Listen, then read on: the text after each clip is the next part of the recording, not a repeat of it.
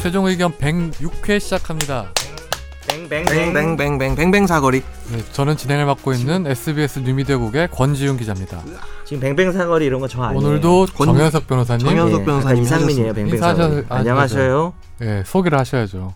처음 듣는 분 계실 수도 있잖아요. 갑자기 예. 여태 여태까지 안 했잖아요. 갑자기 생각이 났어요, 그렇게. 아, 처음 그냥 예. 오늘부터는 안녕하십니까. 저는 정현석 변호사라고 합니다. 네, 이상민 변호사님. 안녕하십니까 뭐야, 이게? 저는 이상민 변호사고요 나이는 38이고 서울 일, 일원동 살고 있습니다 그리고 소개를. 김선재 아나운서. 안녕하세요, 김선재입니다. 네. 오늘 김선재 아나운서는 오늘 가을 분위기 나네요. 저요 원래 가을 여자죠. 아무도 안 받아주네.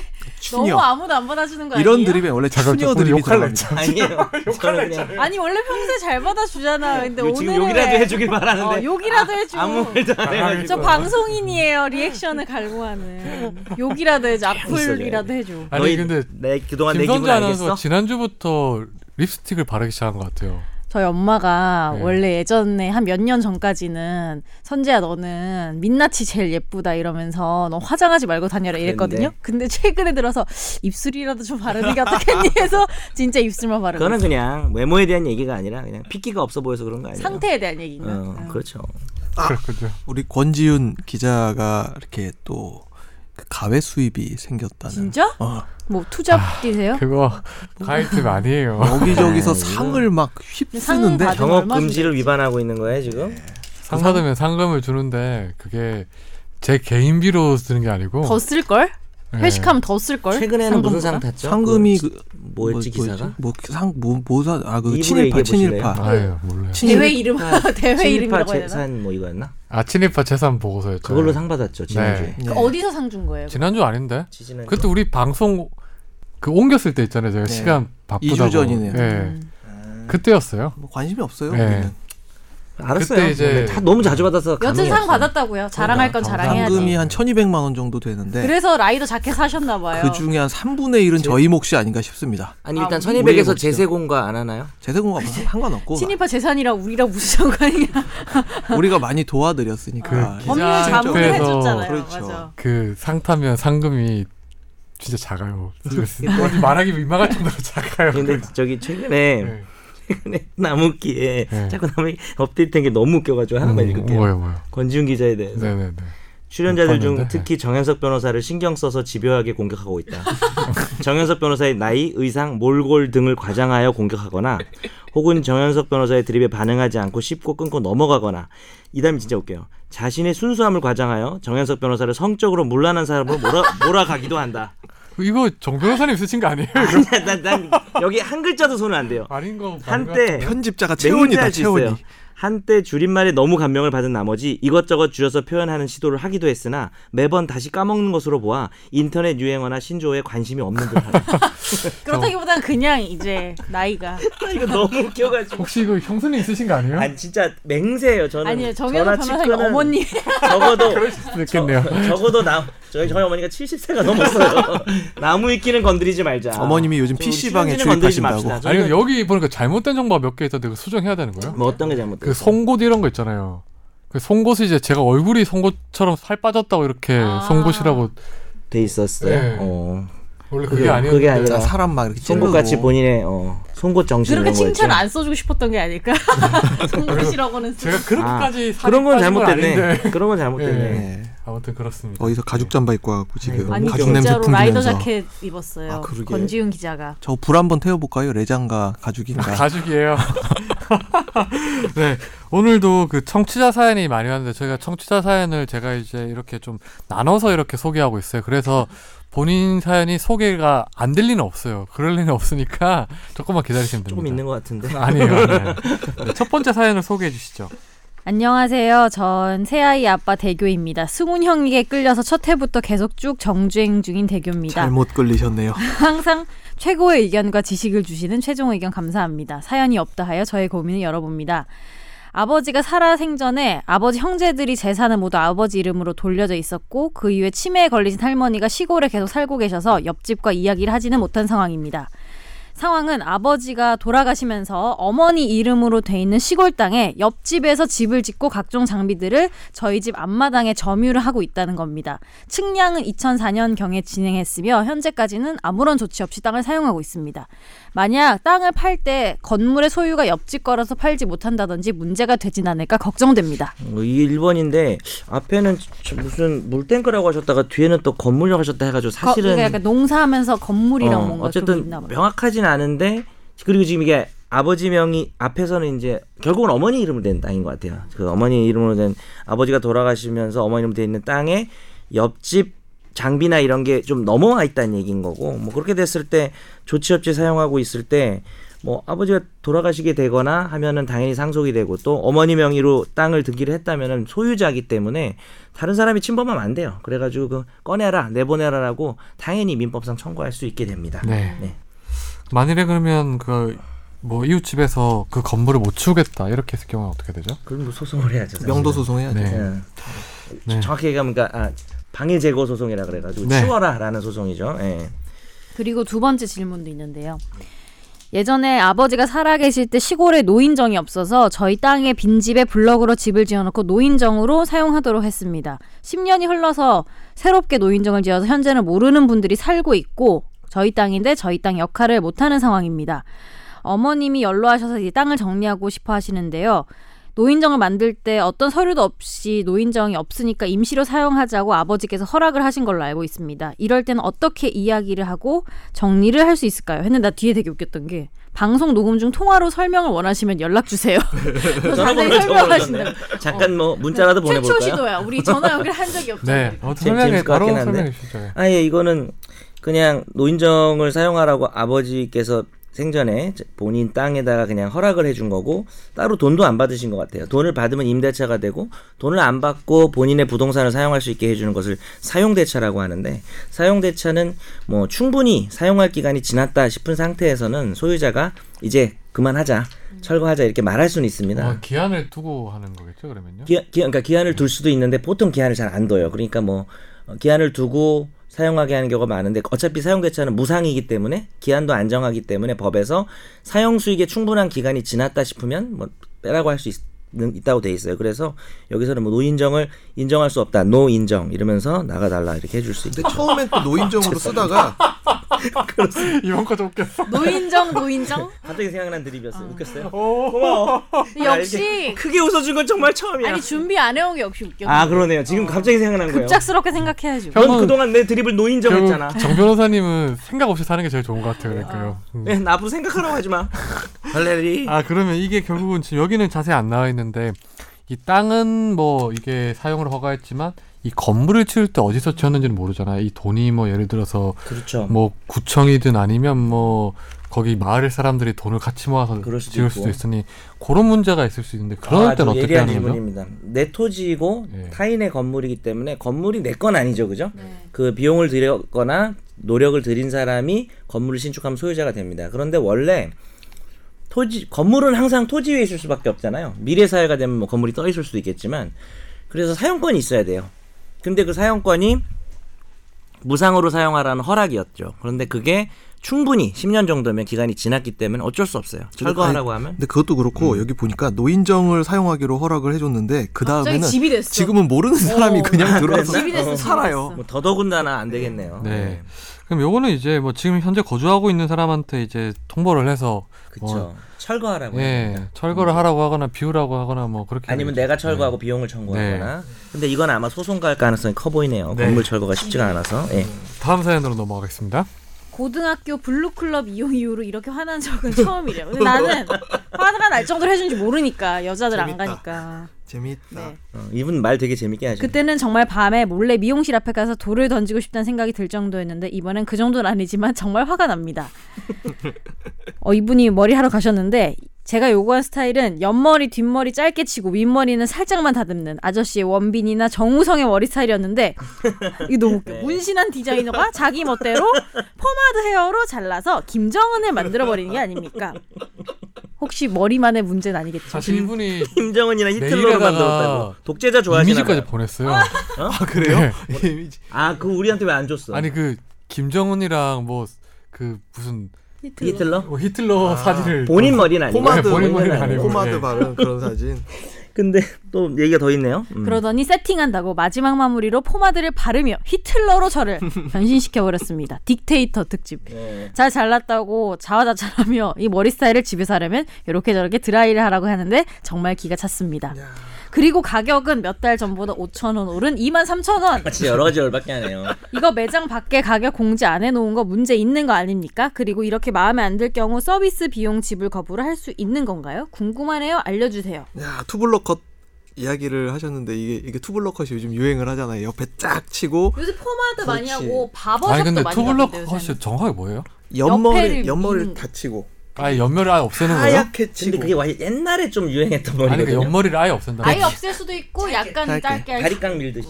어, 그냥 그러면- 김정은 생각하시면 돼요. 김정은. 근데 예전에는 이렇게 경계를 명확하게 했으면은 요번 요즘에 유행하는 건 좀 이렇게 덮어 이게 뚜- 덮어지는 뚜껑 듯이 스타일. 뚜껑 같이게 되더라고. 근데 아 이분에 대한 얘기는 아닌데 이거 보니 갑자기 생각난 게 있는데 옛날에 옛날에 짤방 중에 원빈이 아저씨에서 이렇게 하고 있는 사진을 올리면서 이 원빈 이거 샤기 컷인가요? 이렇게 누가 올렸어요 질문을 질문 게시판에. 근데 댓글 중에 정말 웃겼던 게 원빈이 샤기 컷이면 님이 어쩌시게요? 댓글이 있었어요. 그럼 뭐 님이 어쩌시게요? 약간 이런 얼굴도 뭐 하려고 이러는 어 그러니까 그 샤기 컷은 뭔데요? 샤기 컷이 뭐지? 머리를 띄우는 층을 엄청 내서 약간 밑 대충 보- 중간부터 어. 보면 알겠는데 정의를 못 하겠네. 음. 약간 머리- 이게 뭐 삐죽삐죽한 그러면 거 아니야? 지금 이상민 변호사 네. 오히려 이런 음, 스타일이 비슷하죠. 그게 좀. 뭐예요? 지금 저 머리는 네, 뭐랑 무슨 비슷하다고 컷이에요? 그게? 오히려 이게 샤기컷 스타일이죠. 저는 어렸을 때 스타일 자체는. 네, 스타일 아, 그럴 자체가 수는 있구나. 삐죽삐죽 머리가 나- 정리되지 않은 약간 상태처럼 여성, 보이면서 정 여성적인 변호사님 느낌이 머리는 뭔데요? 들죠. 그냥 이거는 옛날 그냥 호스비 집에서 하신 거예요? 아니 그냥 자고 일어난 머리죠. 아니 제가 머리를 하려고 인터넷에 이렇게 검색해 보잖아요. 근데 여자들의 항상 평생 고민이 왜 단발할까 그 긴 머리 할까잖아요. 근데 단발하 누가 막 답변에 뭐 상관없다고 아무 머리나 하라고 음. 머리 길면 박완규고 짧으면 최양락이니까 짧으면 그냥 아무 단발은 머리나 하래 최악이야. 아무 머리나 하래 그냥. 길면 박완규 어, 너는 김태원 어. 혹은 그래서 근데 머리를 지금 상관없- 최근에 잘랐잖아요. 네. 김선재 그래서 어. 아나운서. 최양락 어쨌든 뭐 이분 사연은 우리가 대본, 답은 안 해주는 거죠. 아, 아 답을 해야지 비용 거부는 못 지불 하겠죠. 거부. 기본적으로 기- 어느 정도 노동력은 그쪽에서 사용을 한 거니까. 아 근데 이분께서 매장 밖에 서비스 공지 가격 공지 안 해놓은 거 문제 있는 거 아닙니까? 딱 여기에서 이제 말씀을 아, 아, 하나 드려야 될 출신에 게 네, 있어요. 그 11월 달부터 올해 11월 달부터 보니까 공중위생관리법 시행 규칙이 개정이 돼가지고요. 11월 16일부터 미용사가 염색, 파마, 커트 등 세 가지 이상의 서비스를 제공하는 경우에는 개별 서비스의 최종 지불 가격과 전체 서비스의 총액 내역서를 기재해서 이용자한테 미리 알려줘야 된다라는 내용이 이제 아, 하기 나오더라고요. 전에요. 알려줘 공지 뭐라도 고시를 해놔야 된다는 뭐라도 거예요. 잘 보이게 공지를 하거나 이분 말처럼 매장 밖에 써놓지도 않고 알려주지도 않았겠죠 아마. 그러면 이거는 그런 문제죠. 근데 이상 미용실 음. 앞에 쓰인 게 되게 싸잖아요, 이렇게. 근데 실제로 내가 낸 돈은 차이가 있어, 이러면. 그러니까 이제 뭐 이 말이죠. 미용실 앞에는 15,000원 써 있어서 들어왔는데 깎고 보니까 2만 어. 원이라고. 그거는 누가 뭐 소송을 하진 않지만 만약에 가정을 해서 소송을 왜 그래 지금? 머리 깎으시려고요? 소송을 한다면 청취자 여러분 안 보이시죠? 지금 지훈이가 폭력 행위를 하고 있습니다. 여러분이 안 보인다고 해서 제 가죽 면도기로 자켓 입고 왔다고 지금 폭력하는 거예요. 그러니까 라이더야 무슨 라이더야? 아니 카트 그래서 이- 라이더야? 이발 얘기를 하니까 제가 한번 정 변호사님 머리를 한번 깎아버리고 싶어가지고. 그래서 야 나 지금 법률 상담하고 있었잖아. 그래서 이거는 그 사실은 우리가 정말 민법 오랜- 문제일이 있는 오랜만에 법률 상담한다. 15,000원으로 가격이 성립했다고 볼 수가 있어요. 그래서 이거는 차액을 내지 않겠다고 자신 주장할 수 있어요. 음, 그럼 예를 들어 이런 거죠. 어, 매장 입구에는 뭐 15,000원 돼 있는데 매장 안에는 그 오른각 2만을 써놨어요. 네. 예. 이 경우에는 어떻게 되는 거예요? 뭐그 2만 원도 충분히 보여줬다거나 볼 수 있는 위치에 있었다면은 뭐 그 정도라면은 2만 원 그럼 내야 되겠죠. 이건 어때요? 보통 스트레이트 할 때 다들 머리에 관심 많은가 봐요. 스트레이트 할 때 15만 원이라고 해놨어. 근데 하고 나니까 이 기장은 뭐 25만 원이세요. 아, 머리가 길어가지고 어. 그런 것도 미리 알려주지 않으면 사실은 문제 삼을 수는 있는데 문제 삼아봐야 소송을 할 수가 없으니까 결국 피해는 실질적으로 소비자가 볼 가능성이 크죠. 법적으로는 가능하다고 봅니다. 왜냐하면은 하고 보면 뭐가 막 추가돼 있어. 뭐 앰플 추가요, 뭐 길이 추가요. 뭐. 음. 그러니까 근데 그건 설명해 주는 게 맞죠, 사실은. 어. 머리가 다들 좀 비용 머리 하시는데 비용을 좀 쓰시는 편이에요. 사실 남자들은 이런 아니요, 비용 저는 문제가 좀 저는 안 적죠. 써요. 어, 여자분들이 비- 머리 한 번 할 때마다 여자들 10만 원 돈 단위로 엄청 많이 하니까. 쓰더라. 근데 그거 그러니까. 뭐 어쩔 수 없다 그러더라고. 이상민 변호사님도 비싸게 하지 않으세요? 저도 아니 그 남자 머리는 비싸봤자 커트가 한계가 있죠. 근데 비싸게 염색을 이제 상민이가 들어가면 비싸겠는데 저 상태면 되게 억울할 것 같아요. 장난 아니 아니지. 머리 잘 어울리잖아요. 진짜- 비난해 본 거예요. 아니 요즘 바버샵이 다시 유행이라니까 개인 바버샵. 음, 바보샵. 왜? 바보샵. 미안합니다. 내 머리 네. 바보, 깎아라. 바보.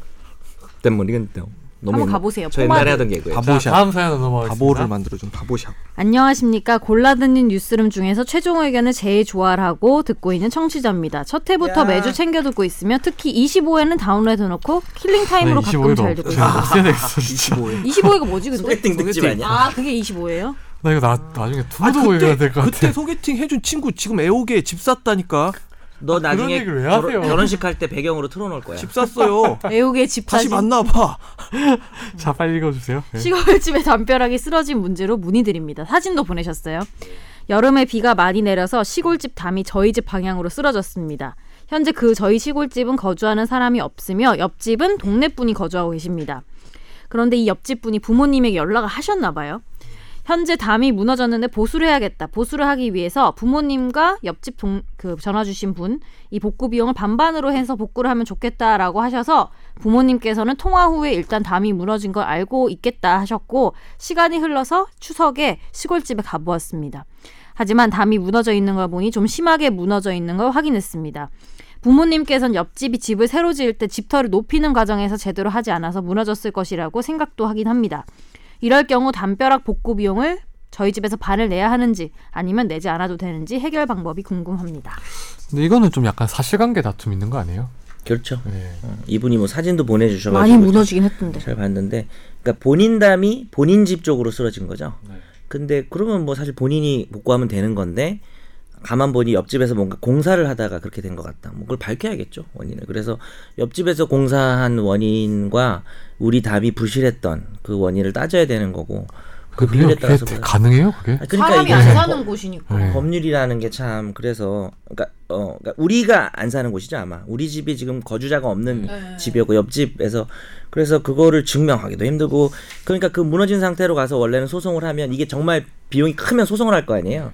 어 그럴 때는 소송을 하면은 감정인이 가가지고 그 옆에 공사의 기간이랑 이런 걸 그- 해가지고 어떤 공사를 했는지 이게 벽이 무너진데 영향을 줄 수 있는지 이런 걸 따져서 법원이 적당한 비율 뭐 7대 3, 6대 4를 정하게 돼서 사실은 뭐 딱히 제가 직접 도움되는 음. 말씀드릴 건 없을 것 같아요. 이건 원인에 따라 다르겠죠. 음. 그렇게 근데 빨리- 원인 거의- 밝히는 게 쉽지 예를 않아요. 들어 그냥 뭐 그 뭐 이웃집에 근처에 사는 사람들한테 공사가 어떻게 진행됐는지 뭐 증언 같은 걸 받아가지고 뭐 정이 이 담벼락 비용이 너무 많이 들어가지고 반을 내기 어렵다면 그런 식으로 갈 수밖에 네, 없겠네요. 잘 합의해서 사실 합의라는 게 뭐 변호사가 이런 말은 웃기지만 자기가 약간 손해 봤다고 생각하고 합의하는 게 제일 나아요. 그냥 왜냐하면 다 사람 입장이 있기 때문에 그냥 그 정도로 그냥 합의하시는 게 낫습니다. 소송하는 게 더 힘들어요. 근데 만약에 본인들이 이렇게 해놓고 만약에 반반 했음 반반 요구한 거면 진짜 짜증난다 그쵸? 네.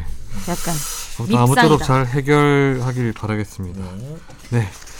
오늘 이제 그 화재 판결이 두 개 있는데 어, 정 변호사님이 아주 가- 간만에 그 성과 막 관련 없는 걸 고르셨어요.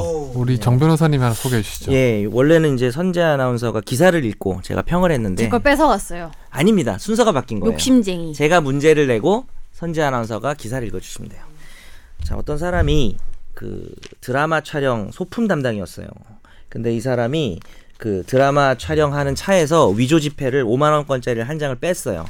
낮에. 아, 뭐, 나 시간은 모르고. 그리고 여자친구한테 전화를 합니다.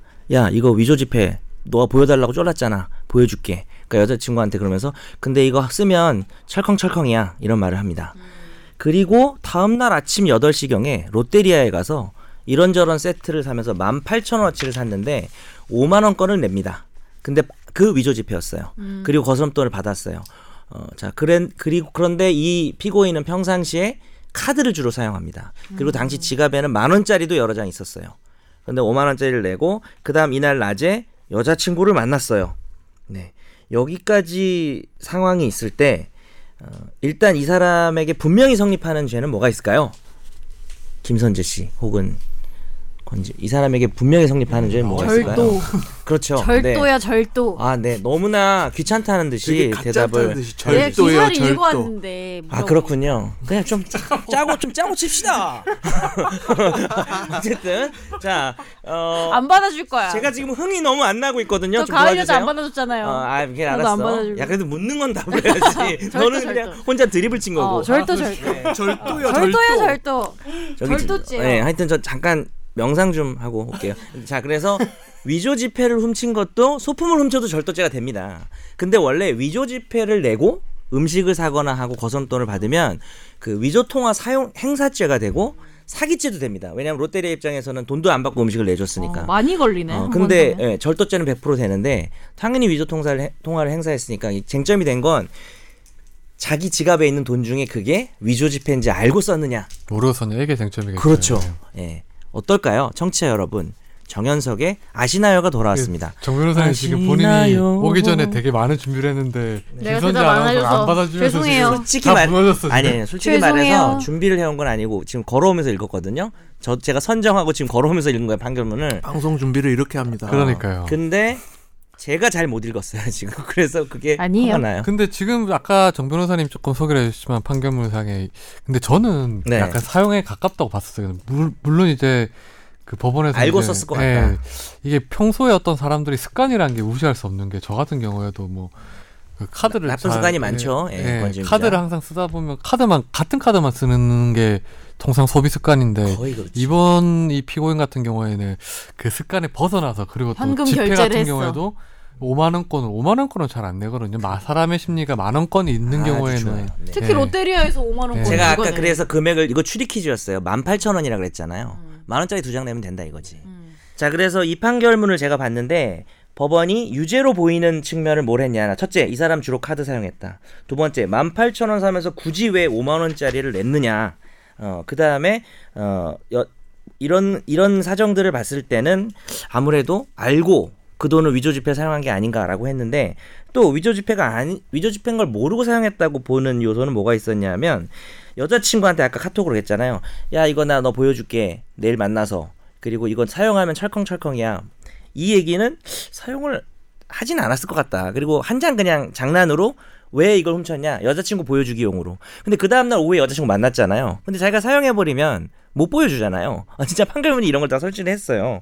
그 다음에 어, 패스트푸드점은 많은 사람들이 있고 CCTV도 많은데 마스크 같은 것도 안 쓰고 그냥 편하게 계산하고 어, 먹었다는 얘기죠. 그리고 여러 가지 뭐 만 원짜리도 있지만 어, 사람 이런 얘기까지 해요. 판결문 되게 친절합니다. 그래 만 원짜리 두 장을 낼 수도 있지만 잔돈이 필요했을 수도 있다. 그래서 5만 원권을 내서 했을 수도 있기 때문에 그럼 결론은 뭐냐 유죄의 의심도 들고 무죄의 의심도 들다. 제가 얘기하고 싶은 건 이거였어요. 네. 피고인의 이익으로 한다는 그렇죠. 거. 그래서 무죄가 나온 겁니다. 무죄가 아, 근데 나오고. 음. 이거 마- 이게 맞다고 하면은 이 사람 바보 아니에요? 자기가 위조 지폐 빼오는 그 그새 까먹었다는 거잖아. 그새 까먹었다거나 아니면 그게 그건지 모르고 썼다는 거가 되겠죠. 근데 뭐 그거는 이런 것도 진짜 있을 거예요. 돈인 예를 줄 들어서 알고. 이 지폐를 한 100장을 훔쳤거나 그랬다면 뭐 판결이 달라졌겠죠. 근데 그렇지. 한 장 훔쳤으니까 뭐 그러니까 정말 여자친구 네. 보여주기용인데 실수로 그걸 써버렸다라고 본 거죠. 여자친구. 유죄 의심도, 음. 여자친구가 있네요. 권지윤 기자는 없는데. 위조 그- 그- 보여줄 그, 래서 수가 이제 없네요. 이팔균불에 그런 말이 나와요. 이 사람이 유죄라는 강한 의심이 든다. 그러나 무죄다. 자, 이게 참 중요한 거 같아요. 권지윤 기자가 법에서는. 여자친구가 있다는 강한 의심이 들지만 아직 음, 그러나 확인이 네. 아직 되지 확인이 안 않았습니다. 됐죠. 어... 아내가 있다는 얘기도 있죠. 오늘 집중 이혼을 토크로 했다는 바로 이야기도 넘어갈까요 있고요. 그러면요? 예, 음. 넘 넘어가서 네. 중간에 뭐 박근혜 네. 화장실 판결을 아 박근혜 화장실 판결이 아닌데 죄송합니다. 육시장 화장. 잘못 얘기네요. 예. 화장 선재 아나운서가 소개를 뭐 네. 해주든지. 그 오늘 집중탐구는 16일이죠. 16일 날 이제 있었던 이제 박근혜 전 대통령 재판인데 어, 되게 박근혜 전 대, 대통령 재판이 되게 흥미진진하게 진행이 되고 있어요. 뭐 초유의 어떤 뭐 전례가 드문 음. 변호인 7명이 전원 사퇴를 하고 박근혜 전 대통령이 80회 공판 만에 처음으로 입을 열었죠. 입을 열었습니다. 네. 근데 전 진짜 제일 궁금한 게 왜 이렇게 전원이 동시에 사퇴를 한 거예요? 재판에 오늘 그 얘기를 할뭐 재판을 거예요. 주장 그게 나 주제야. 지난주부터 선재야. 아닐 것 같아 나 지- 이거. 아니 그 아니 아닐 그 아니, 것 같아. 읽었는데 어. 나 지난주부터 그러니까 되게 선자가 오늘 시작할게요 했을 때 처음 던지는 질문이 보통 주제야. 오늘 그거 집중 탐구하는 거야, 선재야. 음. 왜 그랬을 네. 것 같아요? 어. 얘기 궁금해요, 잘했네요. 저도. 저도 궁금해서 네, 물어보는 고, 거예요. 여, 아, 그래도- 고 얘기는 차근차근 하도록 하고 지금 먼저 현재 또깔 거 많이 없나? 읽어왔어요. 예.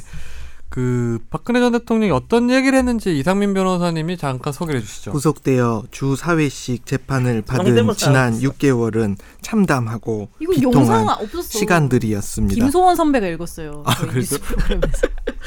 어, 지금 이제 구속 기간 연장이 되었잖아요. 지난주에 우리가 다뤘듯이 6개월 후에 다시 새로운 범죄 사실로 해가지고 어, 구속 기간이 연장이 됐는데 여기에 대해서 불만을 공개적으로 표시를 하면서 약 4분간 어, 박근혜 전 대통령이 자기가 안경을 쓰고. 준비해왔던 원고를 직접. 읽으면서 재판에 대한 포기 거부 의사를 밝혔던 것이죠. 그러면서 변호인단이 총 사퇴라는 네.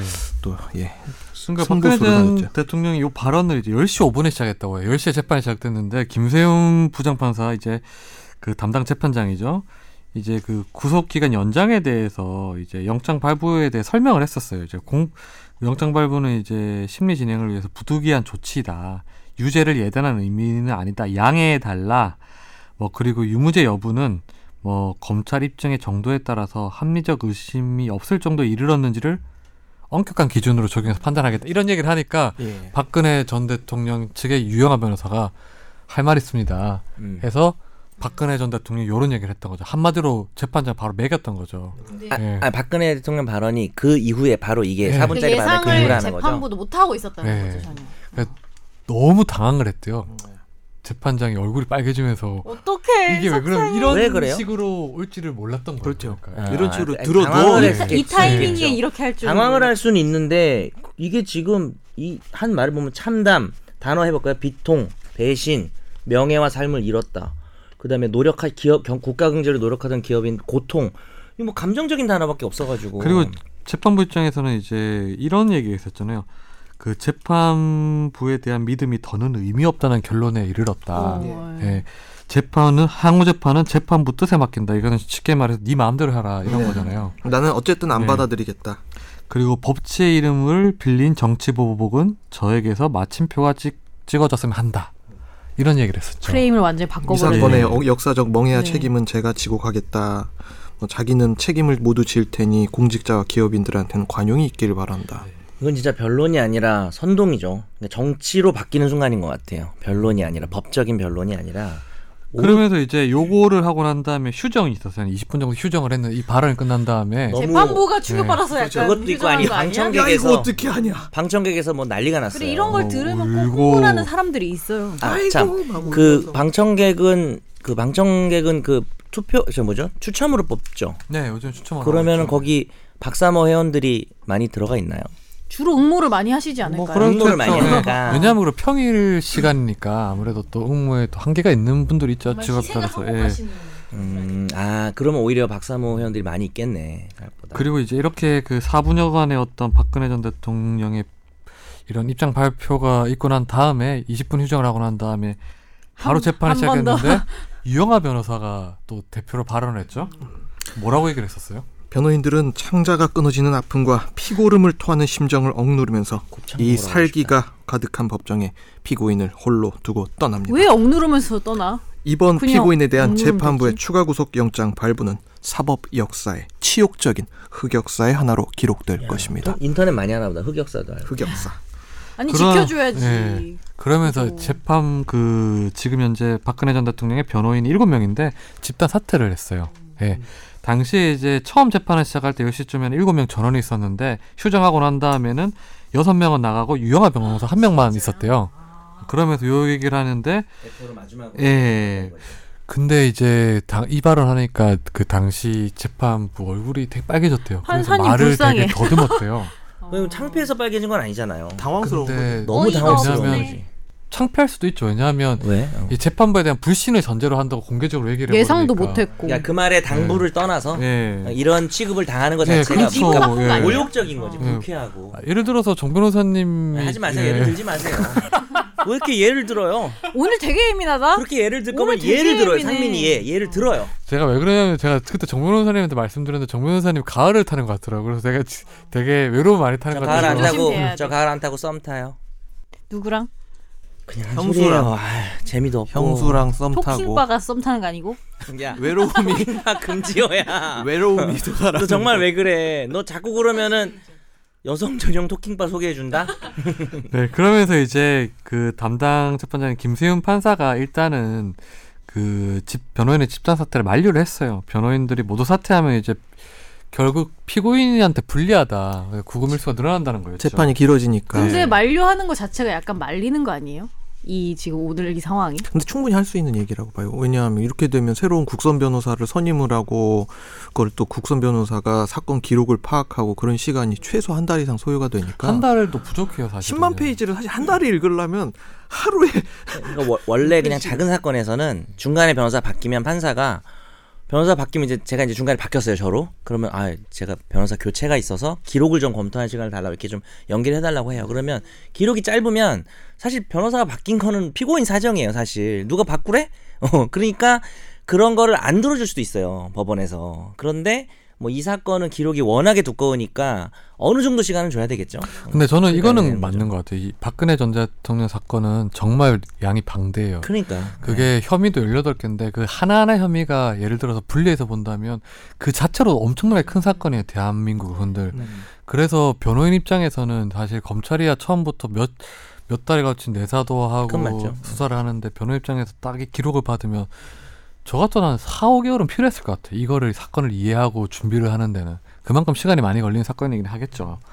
그러니까 네. 연기가 될 수 있는 거죠 기- 네. 시간이 그게 뭐 그래서 이제 그 재판부 입장에서는 당연히 변호인들이 사퇴를 하면 재판이 지연되고 또 이게 피고인 한 명만 있는 게 아니라 공동 피고인들이 있으니까 그 공동 피고인들한테도 이제 뭐 불이익이 갈 수 있는 사안이니까 뭐 당연히 말려야 되겠죠.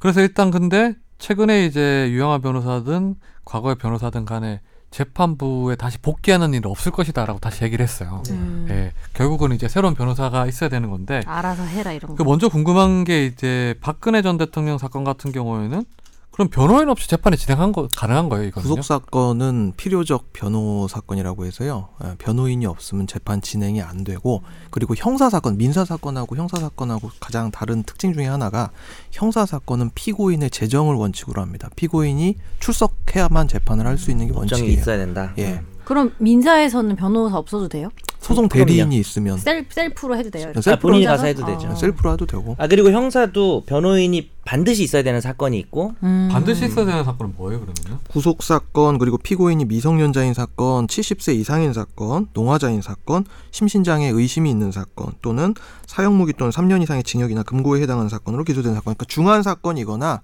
구속 사건 그리고 나이가 음, 부족함이 있거나 그렇죠 하는 나이가 사람이. 되게 많거나 되게 적거나 그러니까 그럴 때는 변호인이 있어야 되는데 뭐 돈이 없다 내가 그러면은 이제 그래서 그게 국선 변호인 선임 사유가 되기도 하죠. 예. 그럼 만일에 이렇게 그 박근혜 전 대통령이 변호사 다시 새로운 변호사를 선임하지 않을 경우에는 어떻게 되는 거예요? 그러면 국선 변호인이 선임이 되는데 그래서 지금 형사 22부 전담 국선들이 긴장을 타고 있다고 합니다. 그러니까 이게 사실 네, 혹시 서울중앙지법만 그런데 서울중앙지법 형사 합의부 별로 부별로 이제 국선 전담 변호사들이 따로 있어요. 워낙 크니까 네. 예. 예. 다른 법원 같은 경우에는 국선 전담 변호사 그 법원 전체에 이렇게 그냥 있는데 그 지역에 그래서 이제 서울중앙지법 같은 경우는 1층 로비 가면 국선 전담 변호사 사무실 따로 있는데 특히 22부랑 23부 같은 경우에는 여기가 부패 전담부거든요. 그래서 부패 사건만 하다 보니까 형사 사건이 되게 어려운 사건이 많은 경우가 있어요. 근데 저 궁금한 게 그러면은 이렇게 박근혜 대통령이 전 대통령이 국선 변호사를 쓰게 되면은 몇 명이 붙어요? 변호사 몇 명? 아한 사람이 붙어요? 국선은 그냥 아 인원이 막 늘릴 수 없어요 국선은? 그거는 그거는 국가에서 해주는 거기 때문에 다섯 자기가 뭐 명이 돈 많으면 얼마나 변호사 지금 아니, 왜냐면 이거 전에 쉽겠어. 전에 하, 전에 하선 사람이 모여서 일곱 명이니까 그냥 한 명만 해서 어떻게 진행할 한 거예요 아마 명- 한 명이 다해. 1인 전담 아. 자, 이 사건 30만 원 받고 하라고 그러면 이거 30만 기록이 명이 어, 하던 30만 페이지 거는. 아니에요 거의 기록 복사해야 아니 되는데 그럼 300만 원 줘야 되는 거 아니야? 좀 늘려서? 10만 페이지면 기록 이건 좀 돈을 복사하는데 줍시다 어, 우리가 이거- 모아서 와, 십시 일반으로. 그러면 이게 지금 사실 박근혜 전 대통령이 지금 결국은 새로운 변호사를 선임할 가능성은 좀 낮아 보여요. 그렇죠. 그리고 오늘도 이제 사실 재판이 있어서 오늘 목요일인데 재판이 있었는데 박근혜 전 대통령이 불출 출석을 했어요. 변호사도 안 네. 지금 우리 나오고 네. 오전에 지나고 있는데 그렇죠. 방금 원래는 따끈하게 들어온 나와야 거죠. 예. 되는데 둘 다 안 나온 거잖아요. 둘 다 안 나오고. 어. 그런데 박근혜 피고인 같은 경우에 이렇게 불출석을 할 수 있나요? 이렇게 구속 피고인 같은 경우에도 어, 원래는 아까 말씀드렸듯이 재정 피고인의 재정이 법정 형사 법정 진행에 이제 필수적인데 이슬재 법정정. 예. 그런데 네. 형사소송법 277조의 2에 보면 피고인이 출석하지 않으면 개정하지 못하는 경우에 이렇게 어, 이런 상황에서는 구속된 피고인이 정당한 사유 없이 출석을 거부하고 교도관에 관한 교도관에 의한 인치 그러니까 교도관이 끌고 오는 네. 그런 상황이 이제 불가능한 경우는 또는 현저히 곤란하다고 인정되는 때에는 예외적으로 출석 없이 공판 절차를 진행할 수 있다고 규정하고 있는데요. 사실 이게 되게 좀 아이러니한 게 어, 피고인도 나 이거 재판받을 의미 없다 안 나와버리고 변호인도 포기하고 이런 게 80년대 형사소송법 판례 보면 되게 많이 나와요 공안 사건에서 음. 그러니까 배째라네요, 배째라. 공안 사건. 그렇죠. 공안 사건에서 주로 이건 다 조작된 증거이고 이런 증거를 가지고 뭐 이렇게 하는 게 말이 안 진짜 된다라는 부당한 식으로 국가 권력의 어떤 음. 아예 아, 널 못 믿겠다 이러면서. 어, 대항하는 소위 거였죠. 말해서 뻗쳐버리는 사건 판례는 80년대 중후반 어, 대법원 판례를 보면 되게 많이 나오는데 지금 30년이 그 이후에 지나고 나서 차용하고 있는 이 어. 그러니까 것이 음. 아니라. 경우에는 박근혜 피고인 같은 경우에 그 법원에서 강제로 데려올 수 있는 방법은 없는 거예요, 그러면요? 사실 방법이 없어요. 음, 그럼 박근혜 피고인이 예를 들어 나 안 나가겠다 해버리면 강제할 수 있는 방법은 아니 그러니까 없겠네요. 구인을 사실상. 할 수 있는데 이게 뭐 구인을 거부하면 어떡해요? 거부하면은 그러니까 원래는 이제 현행범 체포할 때는 가서 이게 그냥 끌고 오지만 구속된 피고 피고인 같은 피, 고인 같은 경우는 특히 또 전직 대통령이고 하면 전직 대통령이라서가 아니라 현 실질적으로 좀 어렵다는 거죠. 그냥 이게 강제로 이렇게 왜냐면 머리채 잡고 새로운 머리채 잡고 혐의가 끌고 올 수도 발견되지 없으니까 않는 이상 검찰에서 조사를 하지 않는 그것도 이상. 없으니까 예. 그것도 없으니까 그래서 이게 바로 방금 상민이가 읽은 인치가 불가능하거나 현저히 곤란하다고 봐버릴 수 있어서 그냥 진행될 가능성이 근데 있는 거죠. 그러면은 법정에 와서 아무 말도 안 해도 돼요? 그렇죠. 어. 그거 네, 안 진술 돼요. 거부권은 보장이 되는데 아. 이게 왜냐하면 그 이게 사실은 이런 제도를 두는 이유가 피고인이 없는 상황에서 재판을 진행을 하게 되면 불공정한 재판이 될 수 있으니까 당연히 형사 사건 같은 경우에는 피고인이 착석을 한 상태에서 하자는 중요하니까. 방어를 할 수 있는 그런데 기회를 주는 네. 방어권 거예요. 그러니까 보장. 네. 네. 근데 본인이 약간 불리해질 수도 있잖아요. 그러니까 그렇죠. 이겨 그러니까 그런 경우 에 한해서만 이제 골석으로 진행할 수 있다는 거잖아요 음. 지금요. 아예 자기의 권리를 명백하게 포기한 것으로 인정할 수 있을 때 그럼 이렇게 됐을 경우에 지금 박근혜 피고인 같은 경우는 아마 국선 변호인 면접을 거부할 수 있다 이런 분석도 나오고 아, 있어요. 근데 네. 과거에도 이미 유영아 변호사밖에 안 만나고 다른 사람 네. 하나도 안 그렇죠. 만났잖아요. 거부했을 경우는 국선 변호사가 불쌍하네 오늘. 그냥 감으로 해야겠죠. 느낌적인 느낌? 어차피 아. 기록도 다 못 보고 들어갈 것 같은데. 자 국선을 만약 권지훈 기자가 뭐 국선 전담인데 그러니까 이 사건을 이제 날 수도 있어. 전담이 됐어. 전담이 됐으면은 아, 진짜. 첫 번째로 해야 될 일이 뭘까요? 어, 기록을 받아서 이제 그 피고인을 면 접견하러 만나야지. 가겠죠. 예. 그렇죠. 기록을 기록을 다음에 기록을 받아야 되는데 그쪽에서 아 이거 의미 없으니까 나 기록 안 주겠습니다 잃어버리면 뭐 예, 그렇죠? 그렇게 감사합니다 하지 않으면 아니, 나 이거 안 주겠습니다는 아니지. 그거는 자기가 서 복사할 수 법원에서 있잖아요. 떼면 되잖아요. 일단. 12만 페이지를요. 예. 아 그러니까 이제 복사비가 아니, 더 어째- 들 아니 것 어쨌든 그러니까 복사하기가 현실적으로 어렵지만 복사를 거부할 수는 없고 구할 수는 있어요. 국선이 구할 수는 있는데 한정동 50원 해봐요. 구하기도 싫겠지. 이거는 10만 페이지. 네. 근데 이거는 사실 진짜 약간 폭탄 나 저 근데 논리 궁금한 같아요. 게 만약에 한 명이라고 했잖아요 국선 변호사가 네, 그러면 그거는 어떤 기준으로 뽑게 될까요? 그거는 물어보겠죠. 너 할래? 아 진짜예요. 근데 기본적인 원칙은 순번이에요. 순번. 순번이네. 순번이긴 어 한데 떨고 뭐, 있겠다 왜 남의 못하겠다는 폰을. 사유를 뭐 되겠죠. 근데 다들 다 될 거 아니야. 막내가 하겠지 그러면 이거 맡으면 다른 사건 아무것도 못 하고요. 아까 복사 얘기 나왔지만 제가 옛날에 9만 페이지짜리 기록 복사를 해온 적이 있는데 저희 얼마 들었어요? 그때 그 직원분이 아예 거기서 두 사람이 거기서 상주를 하면서 2주간 복사를 하고 복사비만 350만 원 들었어요. 2주간 복사만 했어. 그러면은 9만 페이지가 350. 500만 원 나오겠네 이번에. 그 복사 되게 어려워요. 예, 진짜 어려워요. 예. 잠깐만 국선 변호인의 기록 복사비는 누가 대줘요? 그거는 아마 모르겠네. 네, 자기 비용을 안 하는 걸로 알고 국선 있어요. 변호사. 다행이다. 예. 근데 근데 아 그- 네. 그러니까 그, 돈이 아니, 복- 네, 없어서 하는데 네. 기록까지는 복사비를 해줘야지. 대주든 안 대주든 그 국선 전담 변호사 사무실의 직원이 직원이 이걸 복사해야 사장이 돼 되잖아요. 있는데. 국선 전담 변호사 같은 경우 는 월급제로 운영이 되기 때문에 그냥 판사 방에 같이 좀 기거하면서 기록을 같이 봐야 될 것 같아요. 옆에서 네, 이렇게 복사하기가 너무 다 힘들어요. 보셨어요, 이러면서? 그리고 텐트 쳐놓고 결국 이제 이번 그 박근혜 전 대통령 박근혜 피고인의 어떤 발언과 변호인의 총사태를 두고 이제 왜 그 그랬냐? 법정 다툼을 이제 정치 투쟁으로 하는 거다 아니면 정당한 방어권 행사다 뭐 이렇게 여러 가지 시각이 있는데 일단 이제 변호인을 이렇게 총사태를 하는 경우는 되게 드문 경우긴 하는데 제가 기억나는 거는 옛날에 용산 참사 사건 관련해서 제가 그때 법원 출입할 때 재판이 있었는데 당시에 이제 변호인단에서는 용산 참사를 참여 재판을 진행하다고 참여 재판을 신청을 했었어요. 근데 당시에 한양성 부장판사가 그 재판부에서 거부를 했었어요. 그러면서 이제 불, 그 재판 기록 공개 같은 경우에도 신청을 하고 왜냐하면 거부사유로 뭐 당시에 얘기했나요? 어, 뭐 거부사유도 얘기를 하긴 했었고 결정적으로 이제 당시에 검찰이 안 낸 기록이 있었어요. 음. 그 경찰의 과잉 진압 관련된 진술서 부분에 대해서 안 그러면 냈는데 문제가 좀 있죠. 그러면서 그 기록 공개를 하고 요청을 했는데 그 부분에 대해서 갈등이 있는 바람에 변호인이 총사퇴를 했었어요 그때. 그렇죠. 그 조문이 아. 네. 사실 형사소송법 2007년도에 형사소송 바뀌고 되게 중요한 들어오면서 네. 점인데, 그게. 되게 안 쓰이는 조문인데 그때 정말 잘 써먹었죠. 네, 서로 간에 그래. 디스커버리 제도. 그래가지고 당시 변호인이 한열몇 명 있었는데 전부 다 총사퇴를 음. 했었어요. 당시 피고인들도 꽤 많았었어요. 용산 참사 그때 특수공무집행방해 치사죄랑 치사상으로 들어갔었는데 그때는 근데 그래서 국선 전담 변호사가 잠깐 들어갔었어요. 제가 왜냐하면 그 음. 그것도 한 명이었어요. 네, 예, 한 명이었는데 피고인이 한 열 몇 명이었는데 한 명이 들어갔었는데 그 국선 전담 변호사가 제가 자주 봤던 변호사예요. 왜냐하면 필통이 빨간색이었거든요. 그래서 제가 기억이 나요. 예. 그분. 결국은 나중에 대해서는 민변에서 다시 변호사들을 해서 바꾸긴 했었는데 한동안 이제 그 변호인을 했었는데 그렇게 하더라도 새로운 변호사들이 들어가긴 했었거든요. 중요 사건 같은 경우는 이번 사건은 좀 다르게 아마 새로운 들어갈 일이 없을 네. 예. 것 같아요. 그때 파선이 빨간 안 필통 돼요. 그분이 또 하면 재밌겠다. 그 빨간 필통 분 되게 모두 힘들어요. 아유, 삼- 필통이 자동 필통인가요? 어렸을 30만 때 원 우리 받고 쓰던 하루 종일 있어. 그 두 변호사 분님들이 보시기에는 본인들이 변호사라면 이 사건의 변호사라면 이런 방법 썼을 것 같아요. 근데 저 궁금한 게 그러면은 이쪽에선 지금 법적인 건 아예 그냥 뭐 뭐 몇 년 형이 나오든 그냥 포기하고 가겠다는 그런 거예요. 그러니까 이 그 얘기를 해보자는 거죠. 왜 이렇게 음. 했는지. 뭐가 되었든 어디 인정 있어야지. 인정하지 않겠다라는 뭐 그러니까 아예 그냥 뜻이고. 정치 싸움으로 간다. 이제부터는 왜냐하면 그런 지지 건가? 세력이 지금 있잖아요. 음. 근데 이런 행동을 하는 거는 자- 그 소수지만 일단 지지 세력을 좀 결집할 수도 있을 것 같고 그 다음에 또 정권이 바뀌게 되면은 사면이라든지 물론 이제 그것까지 생각하긴 싫겠지만 그런 거를 뭐 생각할 수도 있는 거니까 그 두 분이 만일 박근혜 전 대통령 변호인이었다면 이렇게 이 선택을 했을 것 같아요. 일단 변호인이라는 걸 상상을 하기 시간을 좀 주세요. 변호인을 하는 게 도저히 상상이 안 돼서요. 소송 전략으로는 저는 의미가 있다고 보죠.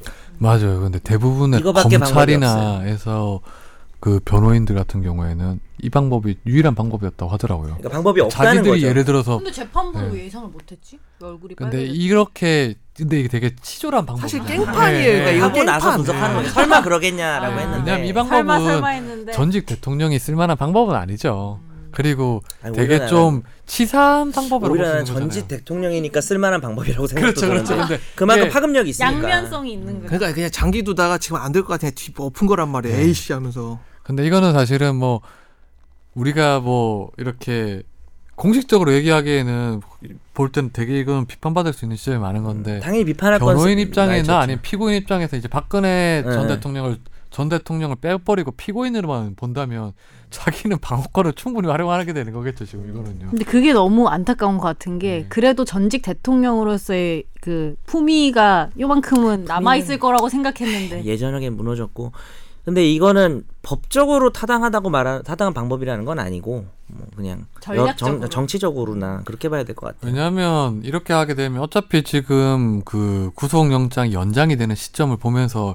유죄 확신을 가졌던 것 같아요. 아 이게 판을 뒤집을 수 없는 상황이구나. 어, 그러니까 네. 1심은 그냥 포기하고 가자. 그러면서 포기를 하면서 2심에 가장 압박을 할 수 있는 방법이 뭘까를 고민했을 때는 이 방법이 가장 뭐 탁월하다고 봤던 것 같아요. 그리고 이제 자기 지지세를 결집할 때 보면 이 재판이 불공정했기 때문에 내가 유죄를 받은 거다라고 나중에 할 수 있는 변명거리도 만들 수 있고 그러지 않았나 싶어요. 근데 자존심을 버리면 참 일이 다 쉬워지는 것 같아요. 이렇게 이런 것도 선택할 수 있고 이 변호사님 보시기에 이 방법은 그 피고인 입장에서 만일에 유사한 피고인을 변호하게 된다면 쓰실 것 같아요? 뭐. 유사한 피고인을 생각하기 힘든데 대단히 전 대통령을 대단히 효과적인 방법이죠. 그러니까 재판의 권위에 대해서 기스를 내고 재판의 공정성에 대해서 흠집을 내놓음으로써 항소심과도 할 말 있고 무엇보다 자기네들을 믿어주는 사람들에 대해서 보여줄 만한 건덕지가 생기니까 예, 적어도 아, 대외적으로는 내가 할 말이 있다. 지금 효과는 있겠. 이 박근혜 전 대통령이 처음에 한 말을 보면은 딱 스탠스가 느껴지거든요. 그러니까 발언 전문 중에 두 번째 줄 보면 한 사람에 대한 믿음이 상상조차 하지 못할 배신으로 돌아왔고 이 얘기를 보면 나는 무관한데 최순실이 다 해먹은 거다. 당했다. 예, 당했다. 나도 피해자다.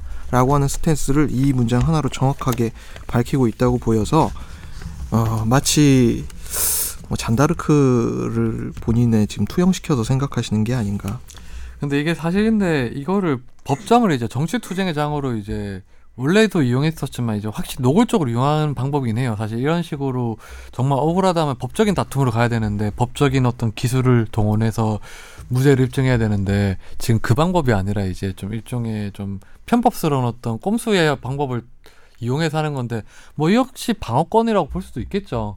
예. 뭐 대다수의 국민들은 어이없어하고 황당해하고 음. 오히려 품위가 깎이고 지지할 수 없는 행동인 건 맞는데 지금 다수의 여론이 어떤지가 꼭 중요한 건 아닌 것 음. 같아요. 그래서 이상민 변호사 말처럼 어쨌든 자기가 이걸 헤쳐나가야 되잖아요. 항소심 뭐 상고심까지 그렇게 봤을 때는 좋은 전략이다.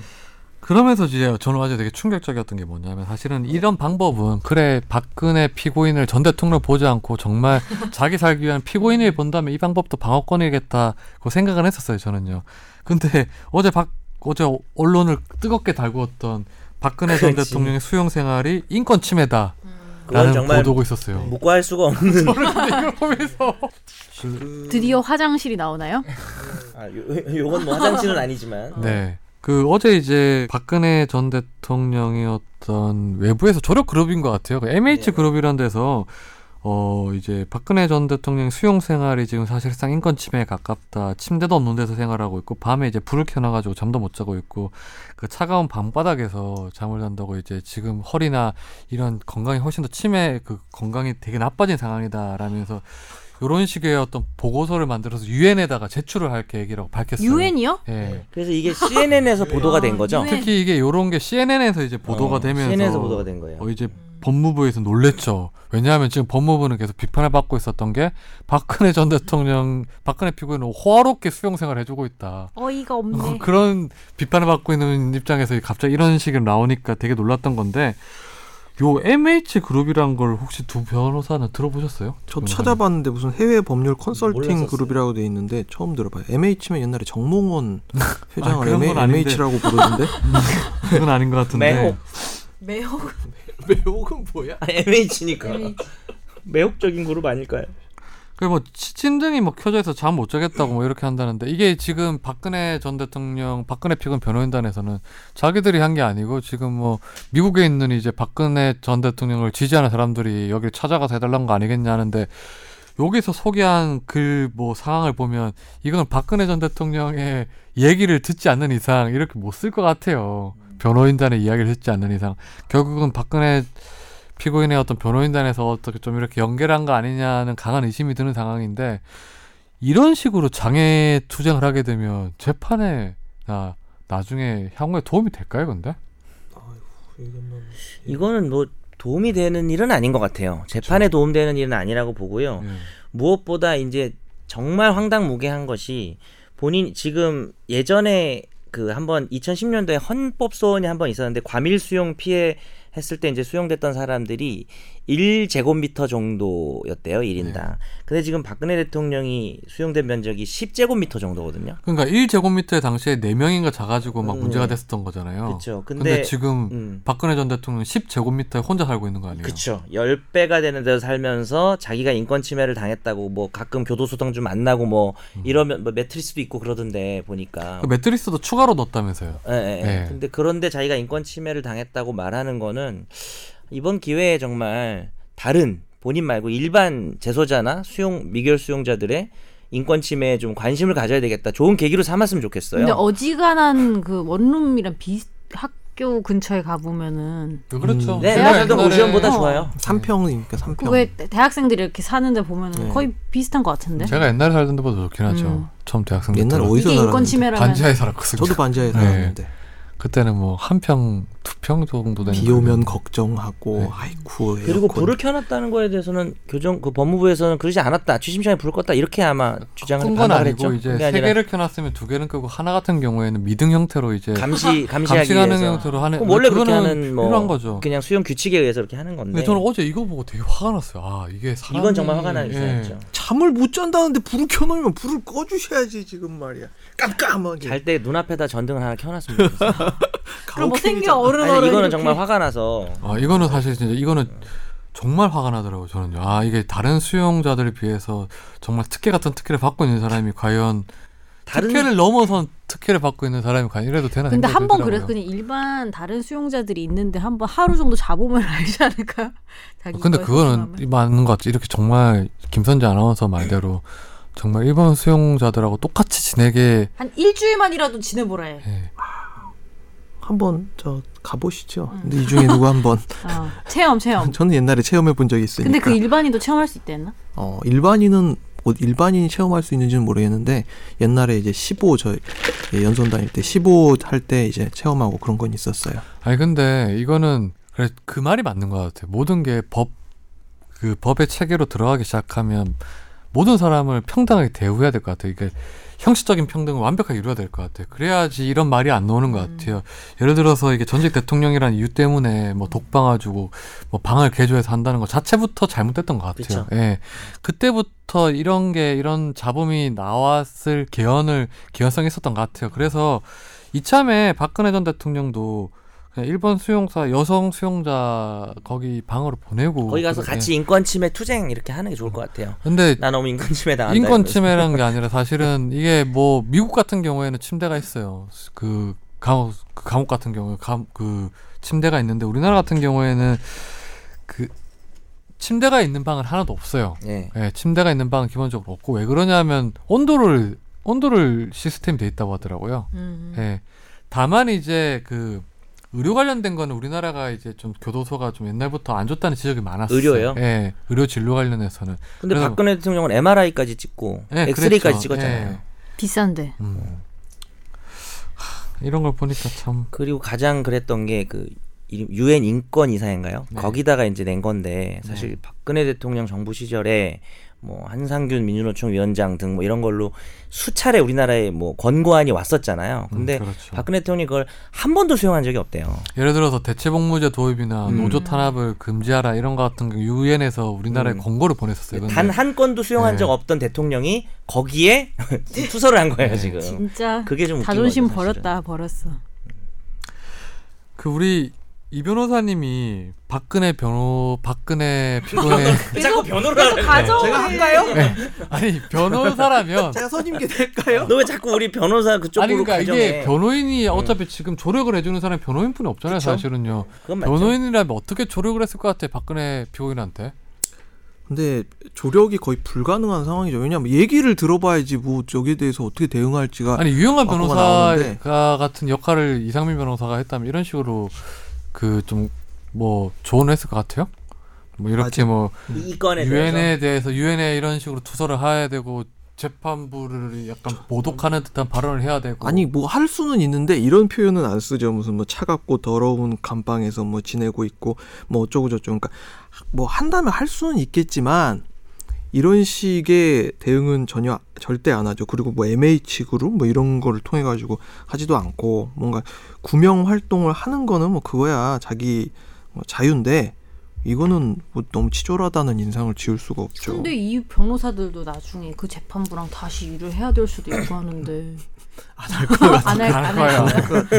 야나 이 사람 볼 일 없다 야 아. 이러면서 정 변호사님 보기에는 이렇게 재판 그 변호인들의 전략이라는 게 이, 이 부분 득이 많은 것 같아요. 이 부분은 이해가 안 돼요. 그러니까 저라도 이렇게 하진 않았을 것 같아요. 왜냐면 지금 아무래도 뭐 황제 수용이다 이렇게 비판이 일고 있고 그게 뭐 얼토당토하는 비판이 아니라 충분히 객관적인 사실들이 문제가 되고 있는데 거기서 지금 자기가 차갑고 더럽고 이, 뭐 인권 교- 교도소에서 인권 침해를 당하고 있다 이게 구치소에서 당하고 있다는 게 그게 무슨 전략인지 모르겠어요. 무슨 득이 있는지 모르겠고 던, 던진다라고 하죠. 참고로 일단 말씀드리면 해보는 아까 건가? 어, 저희도 이제 MH 네, 그룹 몰라서 찾아봤는데 이게 로펌이 아니에요. 아시다시피 그래서 법률 컨설팅 회사래요. 그래가지고 뭐 영국에 있는 로펌하고 뭐 해가지고 이어가지고 뭐 거길 통해서 이렇게 이런 뭐라 그러나요? 이거 투서를 했다 그래야 되나요? 하여튼 뭐 어떤 어, 그 사실을 알려가지고 어떤 문제 제기를 한 건데 저도 이 부분은 모르겠어요. 이상 변호사 이건 왜 했- 의도가 뭔 것 같아요? 이게 뭐 득이 되는 부분이 있어요. 근데 여기 사실 저도 모르게 뭐가 득이 될까요? 이- 이렇게 투서 유엔에다가 뭐 인권 침해라고 투서를 넣는다는 게 어떤 이득이 있을까요? 유엔 받아들여지지도 않을 것 같은데. 이것도 본인들의 지지자에 대한 어떤 사인이 아닌가 그냥 그런 생각이 근데 아, 들더라고요. 취재된 사인은 뭐 그럴 수 있는데 이거는 우리나라 객관적인 어떤 상황만 봐도 본인이 지금 황제 수용을 하고 있는 상황인데 그러니까 그러니까 그게 네. 도리어 문제예요. 지지자들한테 더 더군다나 지지를 떨어뜨리는 행위 이 아니에요? 보고서가 채택되거나 유엔이 우리한테 이걸 권고할 가능성이 지금 거의 없거든요. 그러니까 황제 수용이 문제가 아니라 더 마이너스 아니에요? 이분들의 생각은 자기 명백한 무죄 사건을 지금 구속까지 해놓고 있고 연장까지 되었으니까 이건 정말 부당하고 말도 안 되는 재판을 받고 있다라고 진짜로 생각을 하고 계신 것 근데 같아요. 그것도 말이 안 되지. 저 뭐 무죄인 거랑 처우랑 무슨 상관이야? 내보내줘야 걸려야 된다. 네, 인권 침해를 당하고 있다. 그러면 이렇게 이제 박근혜 전 대통령이 법정에서 한 발언을 두고 이제 뭐 야당이나 아, 여당에서는 뭐 이제 되게 비판적인 했었잖아요. 법치를 부정하는 행동이라고. 네. 그런 거는 보시기엔 어떠세요? 이 발언 자체가 법치를 부정하는 발언이라 볼 수 있는 저는 것들은 여당 발언 타당한 것 같은데요. 법치를 부정하는 발언이죠. 음. 근데 이제 그걸 알면서도 이렇게 해서 전략적 유리해서 하는 건데 이거는 그러니까 피고 아까 이- 딱 그랬잖아요 관 기자가 피, 피고인 입장에서 생각하면 이거밖에 방법이 없으니까 이해는 된다 그랬잖아요 그 말도 충분히 공감은 하는데 법치를 부정하는 행위인 것은 부인할 수 없죠 음, 그렇죠, 어, 그거는요. 그쵸. 예. 지금 뭐 이렇게 이제 박근혜 전 대통령이 이제 변호인 접견을 거부하고 사선을 선임하는 거를 뭐 안해서 국선 전담을 하게 됐을 경우에는 1심 선고가 12월까지는 못 날 것 같긴 못 해요. 나죠. 못 예. 나요. 네, 못 나요 절대 못 나죠. 이러다가 내년 4월까지 또 만기까지 가는 거 아니에요? 그거는 충분히 그럴 수 있죠. 한 번 더 구속영장 한 번 더 연장될 또 수도 나오- 있어요. 또 나올 수도 있죠. 한 번 더 구속될 수 있어요. 뭐 불가능한 건 아닌데 뭐 그렇게 되면 안 어. 되겠죠. 항상 약간 신기록을 만들고 계셔 매번. 음. 그러니까 이거 국선이 진짜 들어온다고 생각을 해봅시다. 가정을 해보면은 국선 전담 변호사든 뭐 자- 일반 국선 받아서 하시는 분이든 선정을 받고 그 다음에 그걸 어쨌든 검토는 해야 될 거 아니에요. 10만 페이지의 사건을 보려면은 물리적인 시간이 그래도 한 달은 있어야 되고 아니 지금 사실 재판을 80회까지 진행했는데 다시 80회 진행한 재판에 새로운 변호사가 들어오게 되면 그 재판 어떻게 하라는 거예요 진짜 그리고 그 변호사가 예. 제가 만약 국선이라면 이거 받으면요 정말 다른 일을 하나도 못 하게 되고 그리고 일을 하게 됐을 때 국선 전담 변호사 사무실 뭐 직원도 한 사람밖에 없는데 계속 전화 올 거예요 막 뭐 박사모 뭐 어디서든 계속 전화 와가지고 일도 못 할 것이고 뭐 기- 기자들 전화 엄청 올 것이고 이거 어떻게 감당해요? 근데 국선 변호사가 저 그만두겠습니다 할 수도 있어요. 그러면 국선 전담 그만둬야 되죠 나가서 그냥 네. 나가겠습니다. 이렇게. 이 사건이 그 배당되는 순간 정말 진퇴양난 뭐 어떻게 할 수가 없어요. 어떻게 너무 전 그냥 오늘은 국선 변호사가 제일 불쌍하다. 네, 누군지 이거는 모르겠지만 누구, 누가 될지 모르겠는데 또 아니면 정 변호사님이 한번 해보시는 게 어떠세요? 그럽시다 우리가 도와줄게. 우리가 도와줄게. 그 사회자 양반 아, 사회자가 없나 여기 그렇게 해봅시다 제가 프린트 나 좀 복사할게요. 추천해줘 천거- 너희 셋이 나눠서 어. 12만 페이지였나 어, 4만 부씩 각자 보내줘 복사해보자. 4만 부씩 일주일에 한 번씩. 유영아 나는 변호사 요즘 사무실에 오른손이 약간 저려가지고 복사를 못해. 네 아무튼 오늘 이제 박근혜 전 대통령 재판이 이제 그때 변호인이 총사퇴한 다음에 첫 재판이었는데 이제 81회 재판인데 결국은 출석을 하지 않았어요 아마 앞으로 재판도 출석하지 않을 가능성이 매우 높은 것 같아요. 음. 그리고 국선 전담 변호사가 선임이 되다 하더, 선임이 된다 하더라도 박근혜 전 대통령이 뭐 뭐안 만날 것 같아요 보니까. 그리고 네. 한 번 안 나오기 시작한 이상 모냥 빠져갖고 나갈 수도 없어요 이제 어. 그래서 어떻게 재판이 물론 이제 뭐 마음이 바뀌어가지고 이제 비판 여론 때문에 다시 나올 수는 있겠지만 재판이 좀 약간 지연되는 측면은 사실인 것 같아요.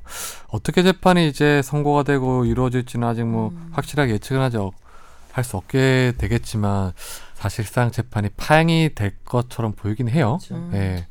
아무튼 뭐 우리 마무리를 해주시죠. 네, 박근혜 전 대통령 변호인단 전원이 사퇴했습니다. 재판부가 구속영장을 재발부한 것에 대한 불만이 그 이유입니다.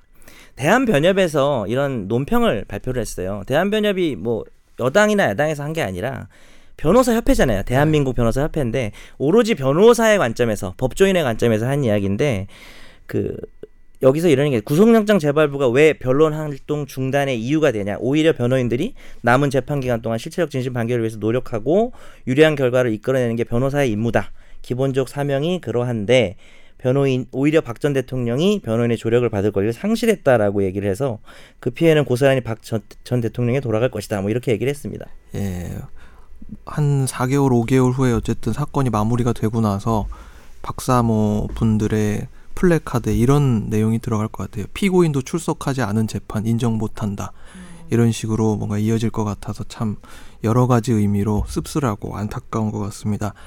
결국 사법부의 어떤 결론이 나더라도 그 사법부의 결론이 나한테 유리한 게 아니라면 인정하지 않고 이 사법부의 에, 그 재판 과정 자체가 완전히 정치적 보복이다라는 에, 스탠스로 돌아서신 것 같은데 이런 건 누구한테도 도움이 되지 않고 어, 전, 이 우리나라 전체로도 도움이 되지 않고 또 한편으로 아, 이 차갑고 더러운 감방 뭐 이런 식으로 얘기를 하는 건 하, 이거 뭐 감정적으로도 좀 웃긴 노릇이죠. 에휴, 저더 이제 더 이상 좀 모양 빠지는 행동을 하지 않아 주셨으면 좋겠습니다. 네, 우리 김선재 아나운서도 일침을 한번 어, 날려주시죠. 일침이요. 네. 예, 원래 음, 잘하잖아요, 일침. 아 일침 아 생각 안 했는데. 음. 어 저번에 홍준표 대표한테는 SNS 하지 말라고 했잖아요.